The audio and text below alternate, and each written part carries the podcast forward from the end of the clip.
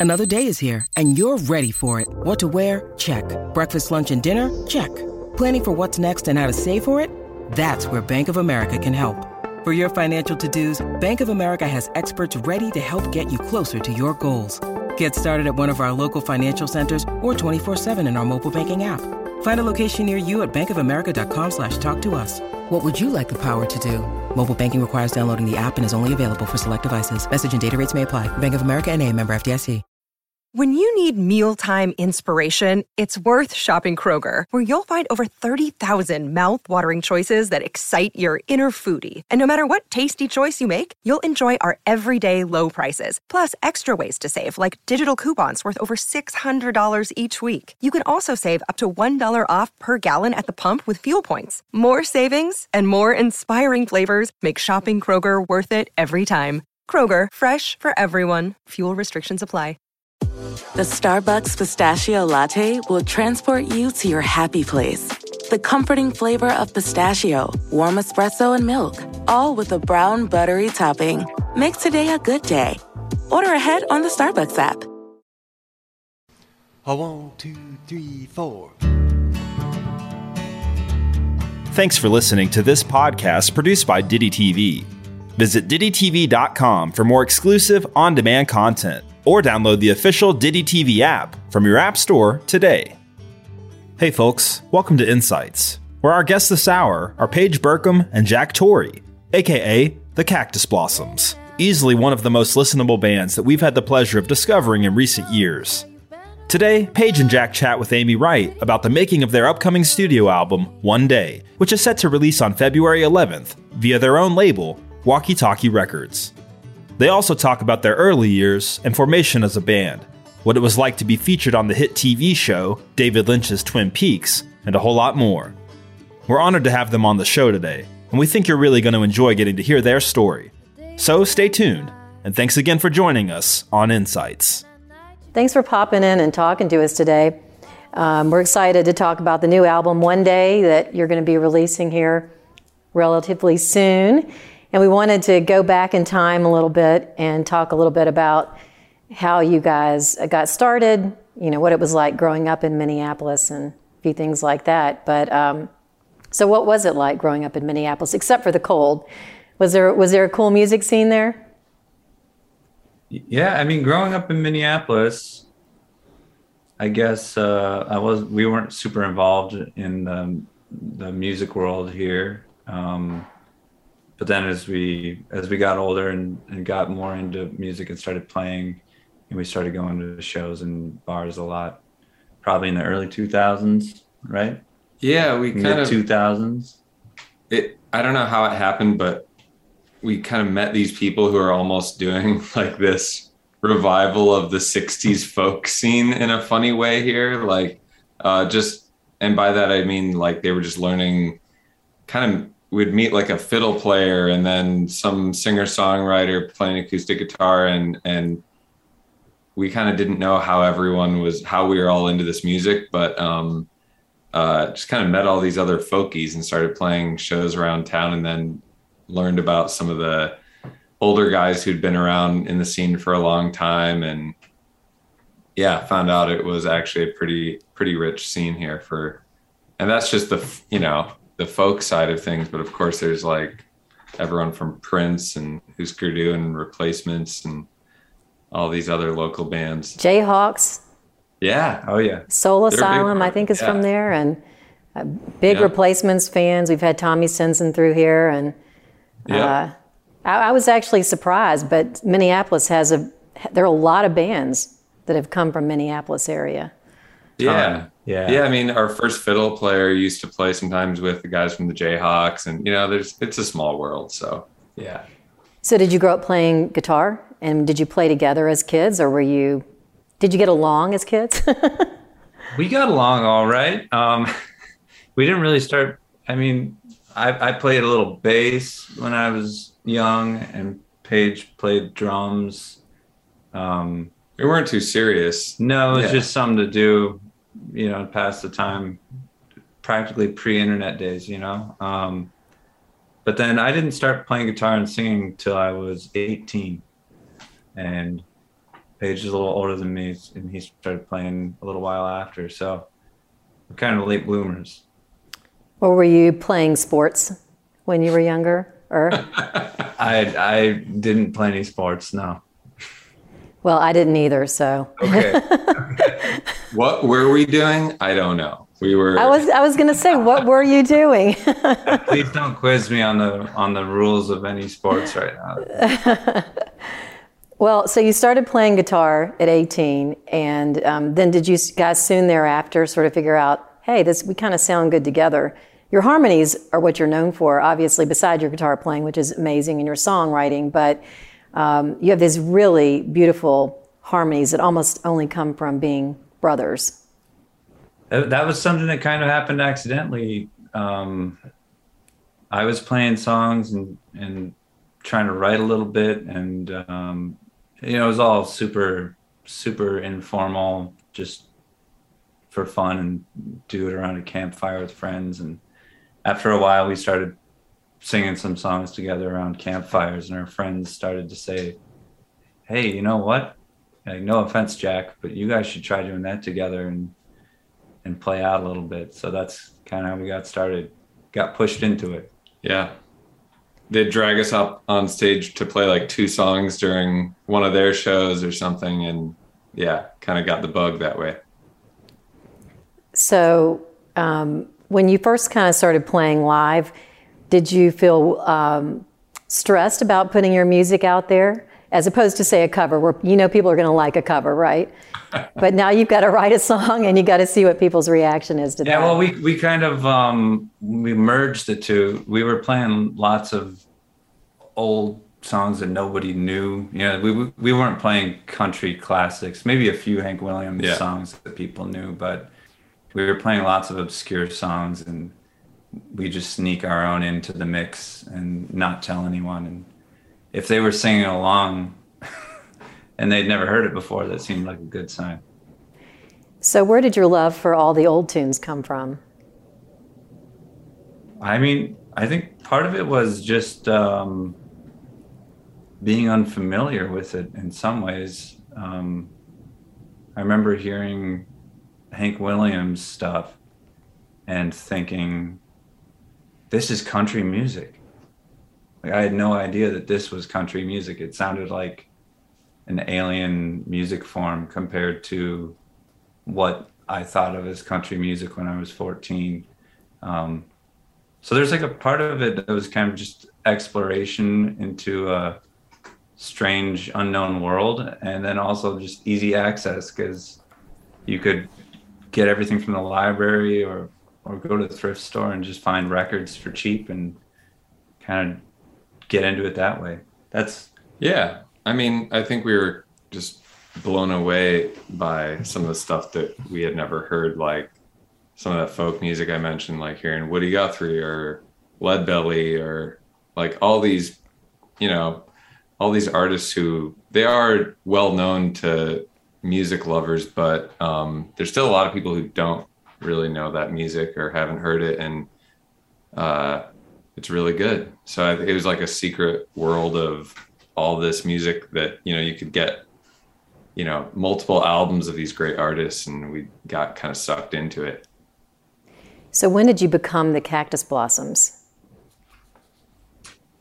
Uh, I think the first time we went by that, I think at first we did a few things as Jack and Page, and that seemed a little uh, too simple.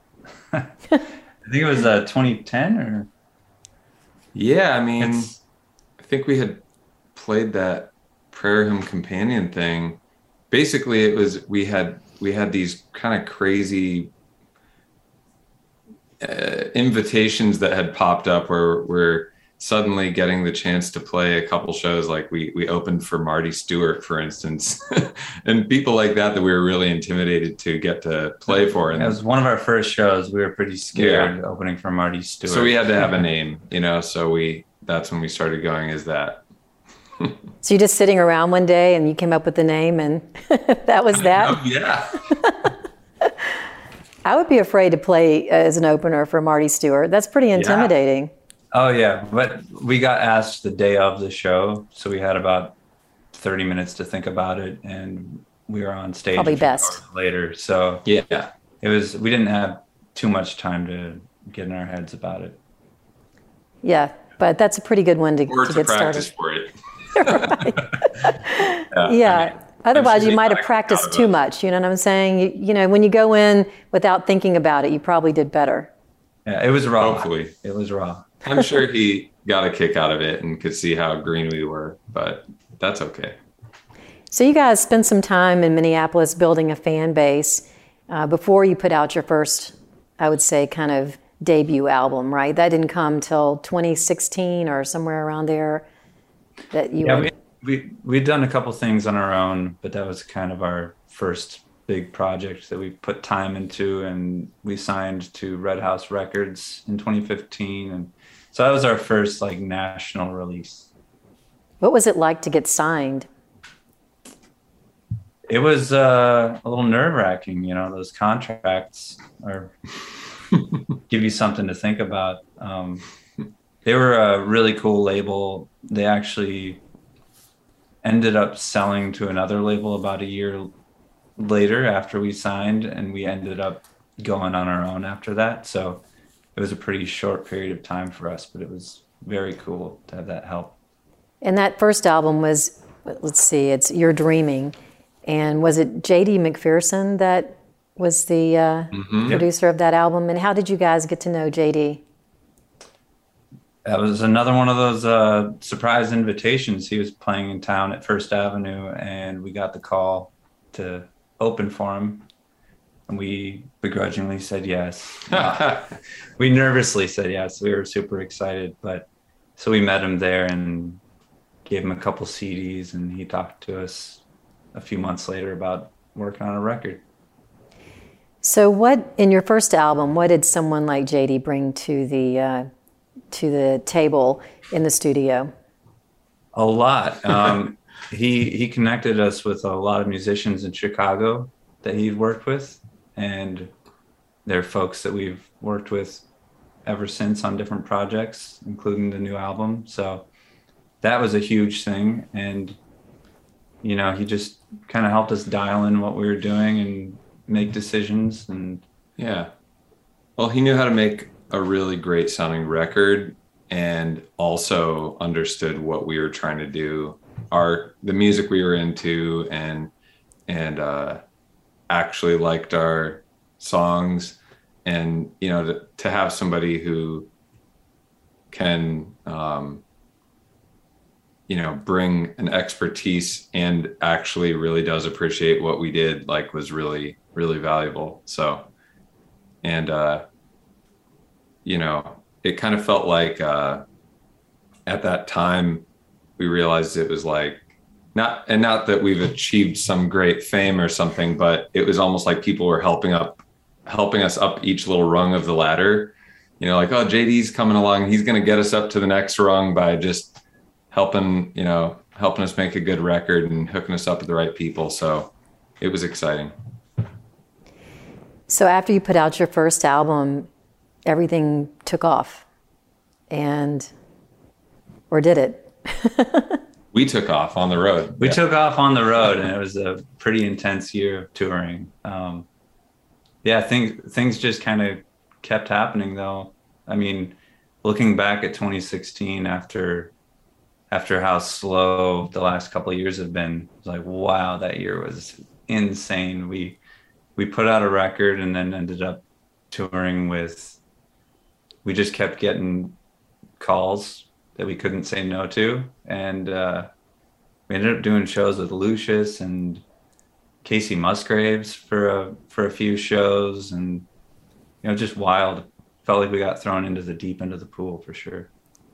Well, and then you got a call from David Lynch, Yeah, and he asked you to be on Twin Peaks. What was that like? that was a secret we had to keep for all of 2016 because we. I would have a hard time keeping that secret. It, it was a tough one to keep, um, but it was pretty exciting to know that that might be happening.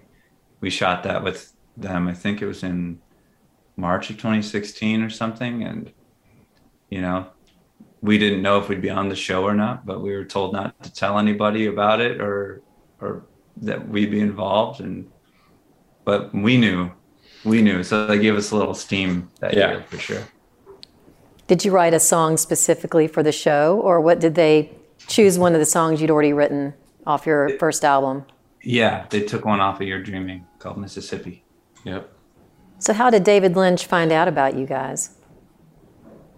I I don't know the whole story right. I mean, Well, I I think that his um, kind of musical director collaborator was aware of JD McPherson, and you know maybe they learned about us that way or something like that. Um, so I knew they were fans of JD, um, but I'm not really sure. You know, we were we just kind of got the word through our manager that we had the chance to do that, and in a way, you don't really want to ask too many questions when someone's saying, "Do you want to do this?" You know, you're kind of like, "Yes."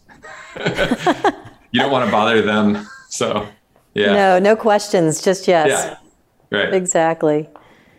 And then you yeah, toured. if you I'm talk too assu- I'm much, they might be like, "Oh, we thought you were somebody else." Actually, uh, Right. yeah, you just show up and make Right. sure. That, right, exactly. um, so you put out the first album, you're touring, and then when does the second album happen? we uh, put that out in 2019, the beginning of 2019, and um, toured a lot on it. And then we were hoping to do a little bit more touring in 2020, and it all got shut down. But we were super, super thankful that we got a whole year of of touring and after putting out that record. That was a big deal. So, yeah. So do you like being on the road? it's it's got its fun parts and it's uh it's got its tough parts it's a lot of responsibility and a lot of time in a van that's for sure yeah, it's a little. You know, we run our own little operation, and so it's it's a little. There can be stressful times where you're not sure if your van is going to make it to the next place, and if you're going to have to cancel the whole tour partway through or something like that, and it feels like, man, how how is this such a high stakes job when we, you know, like we're just, you know, how did we get involved in this thing that can be kind of stressful, you know, when we got into it by just playing, you know, taking up our friends on offers to play around our town, and suddenly we've got this band we're praying makes it to the next place in Montana or something. So but it always does it has always So, worked out so far. So yeah. I've thought about that sometimes because you can't help when there's a traffic jam or something like that. You're going across country. I would imagine you try to keep the number of hours between shows to a certain Yeah. minimum. you you got to be flexible Yeah. you got to be flexible and open to change when you're uh, a touring band um, and you have to be comfortable with really hairy situations like maybe getting towed 250 miles with a van and trying to sleep in the tow truck cab but yeah. you know all sorts of things happen out there It's, Do you feel like you can write and be creative when you're tour- touring, or does that only happen when you get off the road? you know sometimes it's just too crazy too crazy out there to focus you're lucky if you can sleep seven hours a night so Yeah. I think if we had someone driving a big bus that we were just hanging out in the back, you know, uh, it might be a little different. Maybe you could find that time more, but we're usually the ones uh, filling up the gas tank as we go. So, We actually have the Ditty Mobile here, and we take it on the road. And I know exactly what you're talking about. No one's driving our van for us; we're driving it ourselves. yep. So- Yep. and Yep. all that comes with the van, right? Yep. all the joys yeah. All the joys, all the Yeah. joys. You know, sometimes it's a more fun and easier job than any other job, too, where, you know, there aren't a lot of other jobs that you sometimes you drive a couple hours and you get to some great festival and you're hanging out with friends suddenly and you know having a beer and it's like how is this our job? This is great. Yeah. So yeah. So in 20 in 2020, you guys were about to put out a live album, or you were, it was in your head that you were going to do that, and COVID happened, And what was that experience like when everything sort of shut down and you couldn't tour and you know the whole world's obviously going through something that's kind of crazy. But what was it like for you guys?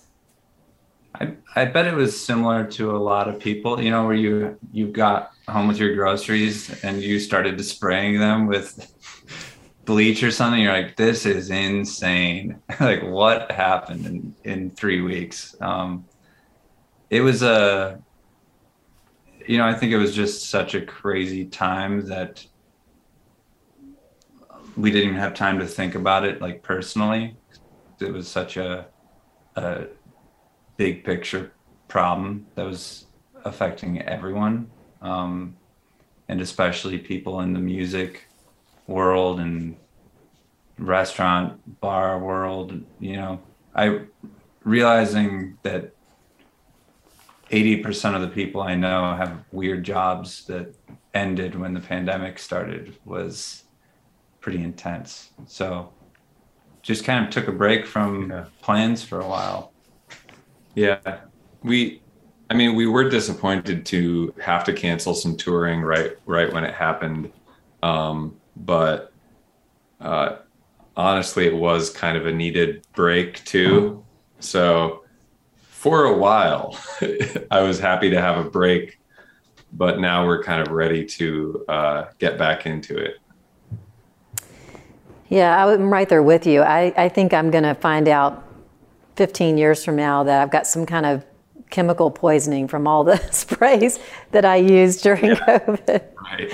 You know, if I didn't die of COVID, it's going to be some other problem I that I got. I know.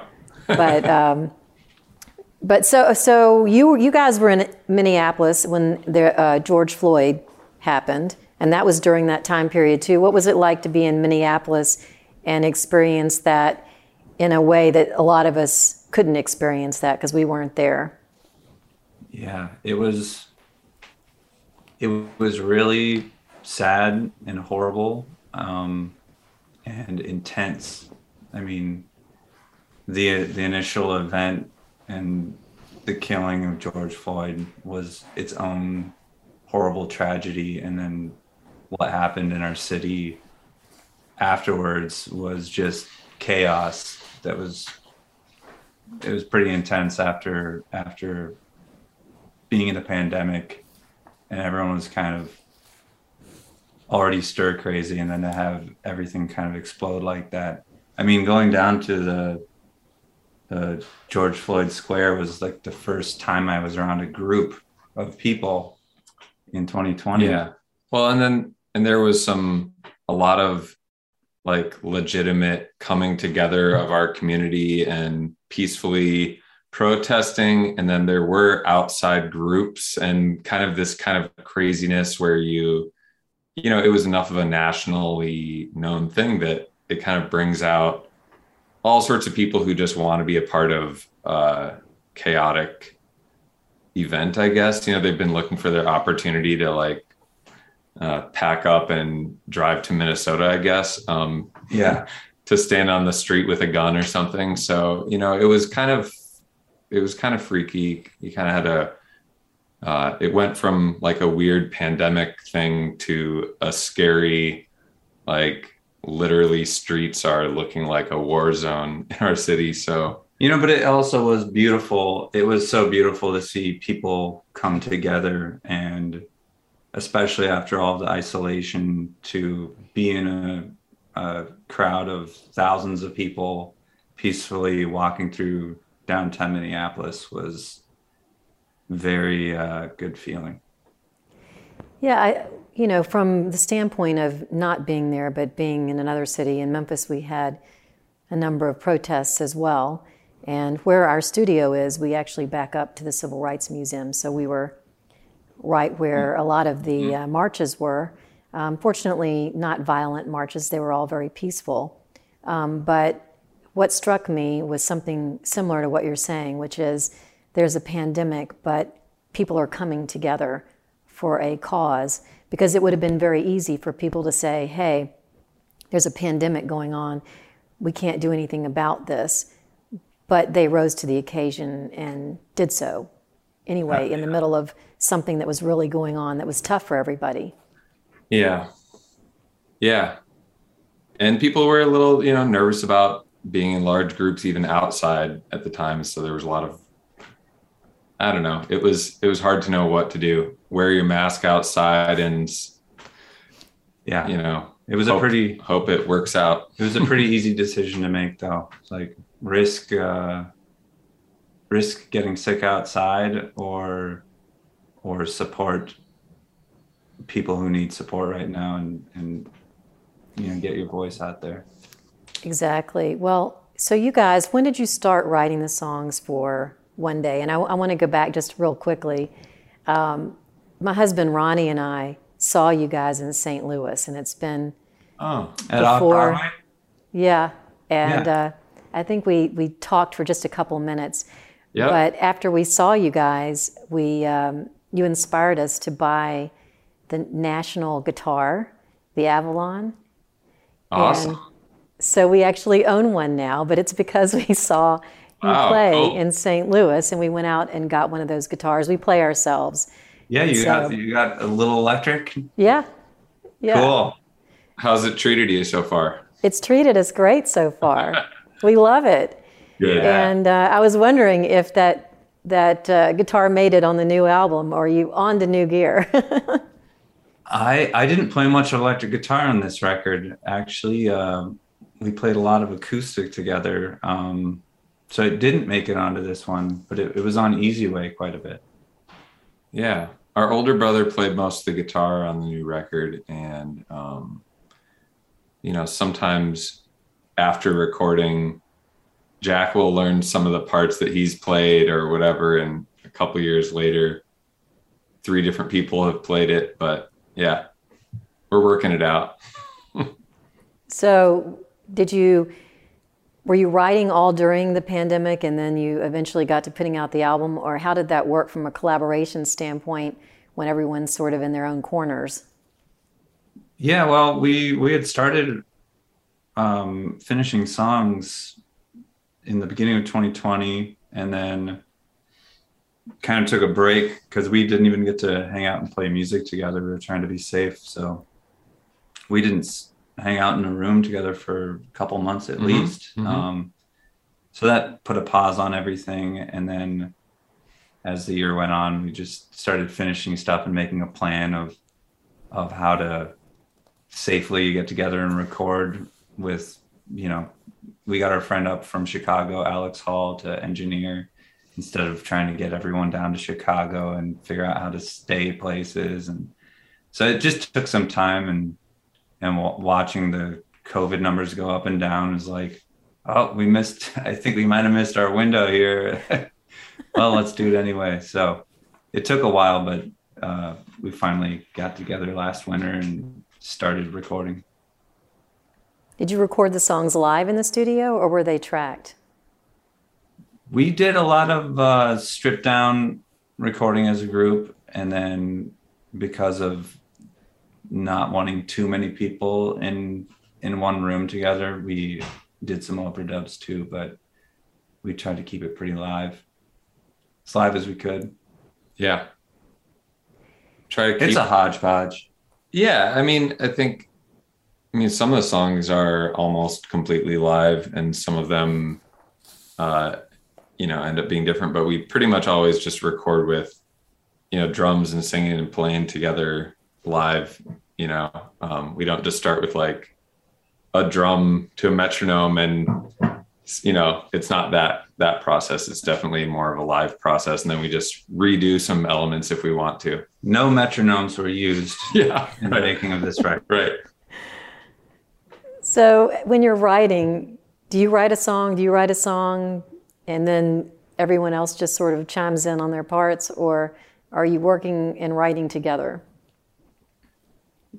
Uh, we write separately and then come together and help each other finish songs if if that needs to happen and kind of figure out the arrangements Yeah. roughly and then and then get musicians that are better than us to come in and throw their ideas in the ring and then work with them on what to do next so it's it's pretty loose and organic Yeah.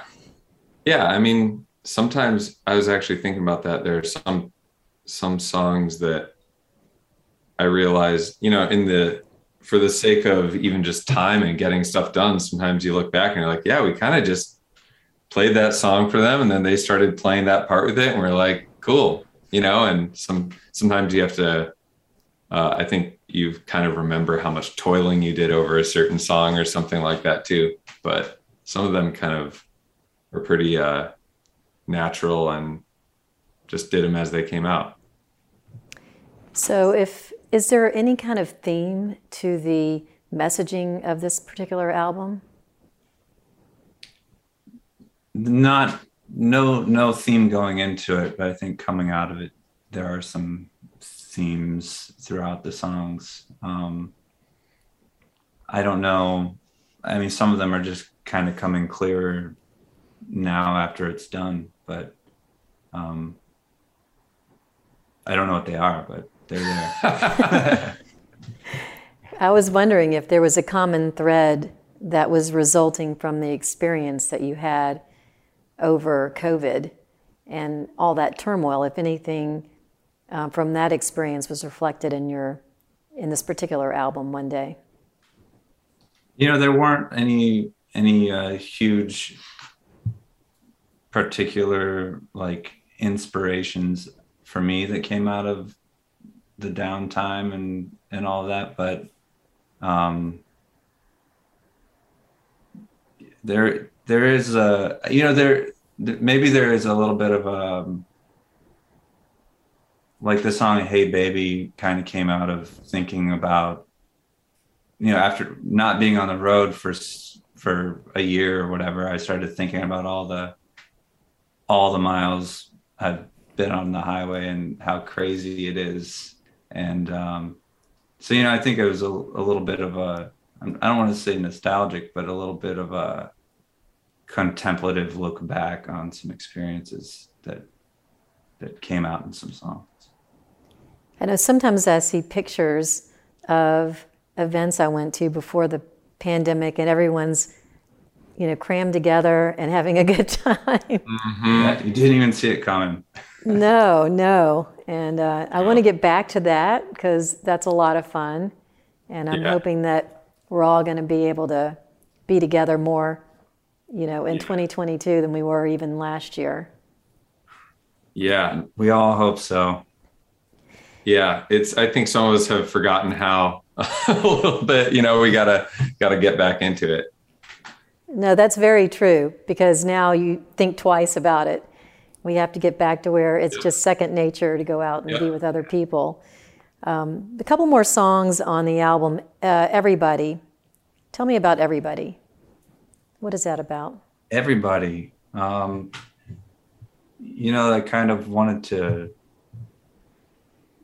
have you ever heard this saying like everyone's just trying to do the best they can you know even even if it seems like they're messing up it's like they're trying to they're doing the best they can. It's just not always great. Um, I was kind of putting that idea into a song and it turned into a originally it was more of a one-sided take on on kind of a rift in a in a relationship or a friendship. And then I, I, I was digging the song, and we had started recording it, and I thought, man, this would be really cool back and forth, kind of duet thing to do with Jenny Lewis. I wonder if she'd be down to to sing on this, and uh, she ended up saying yes, and it totally made the song work the way I hoped it would. So it's it's now it's kind of a a sweet, hopeful song. It's beautiful. And uh, how about Ballad of the Unknown? What was that? About? of the Unknown. That's a little bit of a mystery song. Um, um, I'm not, I'd had the beginning of it um, in my head for a long time for some reason. The city is a prairie that combs its hair and shaves its face. I just like the idea of, of looking at you know kind of all these constructs that we're surrounded by and and remembering that this was all wild not long ago, and it's just kind of the story of um, someone that was left behind in the in the rat race of of existence these days. I guess it's not a very happy song. Well, uh, not every song has to be happy. I hope not. yeah, or else a we're few, gonna... a few happy songs mixed in with the sad ones, but yeah, yeah, our set list would be pretty short. I'm a lover of the the sad song, but my husband, he I think he loves them more than I do, even so. So yes. Um, uh, I think we actually have a few more happy songs in a way, in a certain way, on this record than we have before, though. Like a kind of, you know, a few more kind of outright hopeful songs, you know, and maybe that did kind of come out of this time in a way of just wanting to feel that, you know? Yeah. I know sometimes I feel, and maybe you guys have experienced the same thing, that I feel like I have to be more positive than I would normally because I feel like I'm pulling people behind me, mm-hmm. pulling them forward, even though that's my own perception, I think. But well, we need people like yeah. you. That's good. yeah, you, prob- you probably are pulling some people. yeah. Well, yeah, it gets, good. it gets dark when we all look at each other at the same time and we're all, you know, we're all feeling the sense of doom. Yeah. That's, it's not good. You kind of need that, that person. Right. Well, for better for worse, I'm the eternal optimist. So I well, can, I can be on that side of things. But uh, listen, I love the album and love your music and um, not kidding about getting you to Memphis. We'll have to get you down here and, for introduce sure. you to some new fans. And for yeah. those who don't know about the Cactus Blossoms, uh, your music is just beautiful. The harmonies are incredible. This new album is wonderful. Hopefully, you get out and tour and see the world. And fingers crossed, it's going to happen uh, next month. Yeah, absolutely. We're doing it. well, you know, it was so great to have you guys uh, stop by and talk to us, and we wish Thank you the best of luck. We really appreciate it. Great talking to you. Good to see you again. Alrighty, folks. We hope you enjoyed hearing from Page Burkum and Jack Torrey, also known as the Cactus Blossoms. To learn more about the band and what they have in store for this year, including the release of their next studio album, One Day, on February 11th, visit thecactusblossoms.com. And remember, you can visit DittyTV.com slash shows or download the free Ditty TV app to explore exclusive on-demand content including plenty of insights interviews. Some of our recent guests include Samantha Fish, the Whitmore sisters, Jason Boland, and the Dead South, so check those out when you get a chance. And don't forget to share what you find with your friends, and to let us know what you think by connecting with us on socials at Ditty TV. We look forward to hearing from you. Till then, thanks again for joining us right here on Insights. It's NFL draft season, and that means it's time to start thinking about fantasy football. FantasyPoints.com features industry leading experts and prognosticators using proprietary hand charted data to help you score more fantasy points. FantasyPoints.com is the place to go for whatever kind of fantasy football you play. Whether you play fantasy football, daily fantasy sports, or do a little bit of everything, Fantasy Points has the meticulously researched content to guide you to victory. And why wait for the fall? Fantasy Points also covers the new Spring Football League, the UFL. Join the guru, John Hansen, Scott Barrett, Joe Dolan, and other massive names in the fantasy football universe with an exclusive offer. Use code Pantheon for 15% off any fantasy points package, including the all in package, with access to every article, tool, and data nugget that Fantasy Points has to offer. That's fantasypoints.com and code Pantheon for 15% off at Fantasy Points. Fantasypoints.com. Code Pantheon. Score more fantasy points.